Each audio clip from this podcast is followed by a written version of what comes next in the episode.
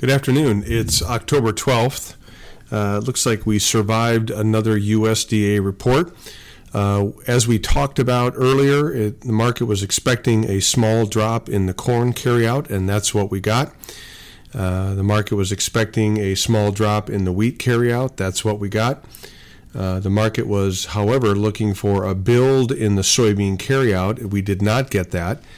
Uh, the USDA surprised the market with a much bigger drop in the soybean yield.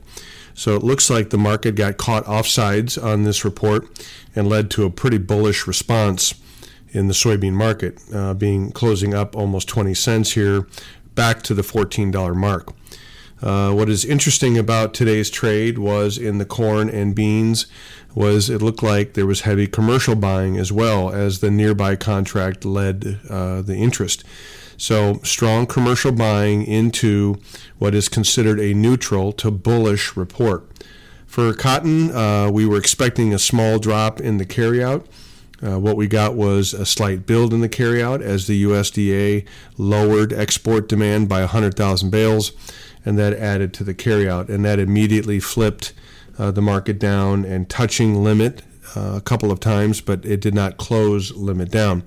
So cotton is back on the uh, recession concerns, yarn back up, um, and you know overall fear of demand destruction mode. Even though the balance sheet is incredibly tight, we've got very high sales already on the books and falling acres for next year. So fundamentally, in my opinion, cotton is undervalued by about 20, 25 cents a pound here. But as long as the funds are selling and the Fed keeps raising rates, it's going to be hard to change that narrative here uh, over the next 30 days. But fundamentally, what we got was a pretty darn good report across the board. So now the question is technically, can we hit those targets? Are we going to fill that gap on Dees corn at 728? I believe we are. Can we make a run on beans back to that 1480, 1490 resistance area? that we've seen so many times. I believe we can. Can we get through that and go fill the gap at 1530? If we get a little bit of a weather uh, situation out of Brazil, I think we can do that as well, or any geopolitical concerns. Wheat um, still looks uh, reasonably good to me to ultimately go test that $11 area in Kansas City and 1050 ish in Chicago, where we will finish up this year's marketings. So, no, um, you know, no bad surprise from the USDA, which was good news for us. It didn't derail any of our thoughts fundamentally, or markets. Ex, you know, we did surprise the market with that soybean yield loss, which worked in our favor.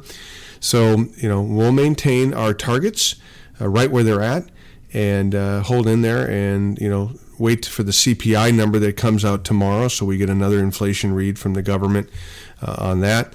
And that will probably be hotter than expected, I'm guessing, or right at expectations, keeping um, you know the Fed's foot on the gas pedal of raising rates. And all in all, considering you know how steep the Fed has been raising rates for commodities to hold in here, is really quite impressive. We did get some pretty um, big harvest data out last night where soybeans came in much ahead of normal on harvest um, percentages. So, with the dry, warm weather, it looks like harvest is going to be very quick uh, over quickly, and so that ought to lend some support into the end of the year quicker than normal for the grain complex.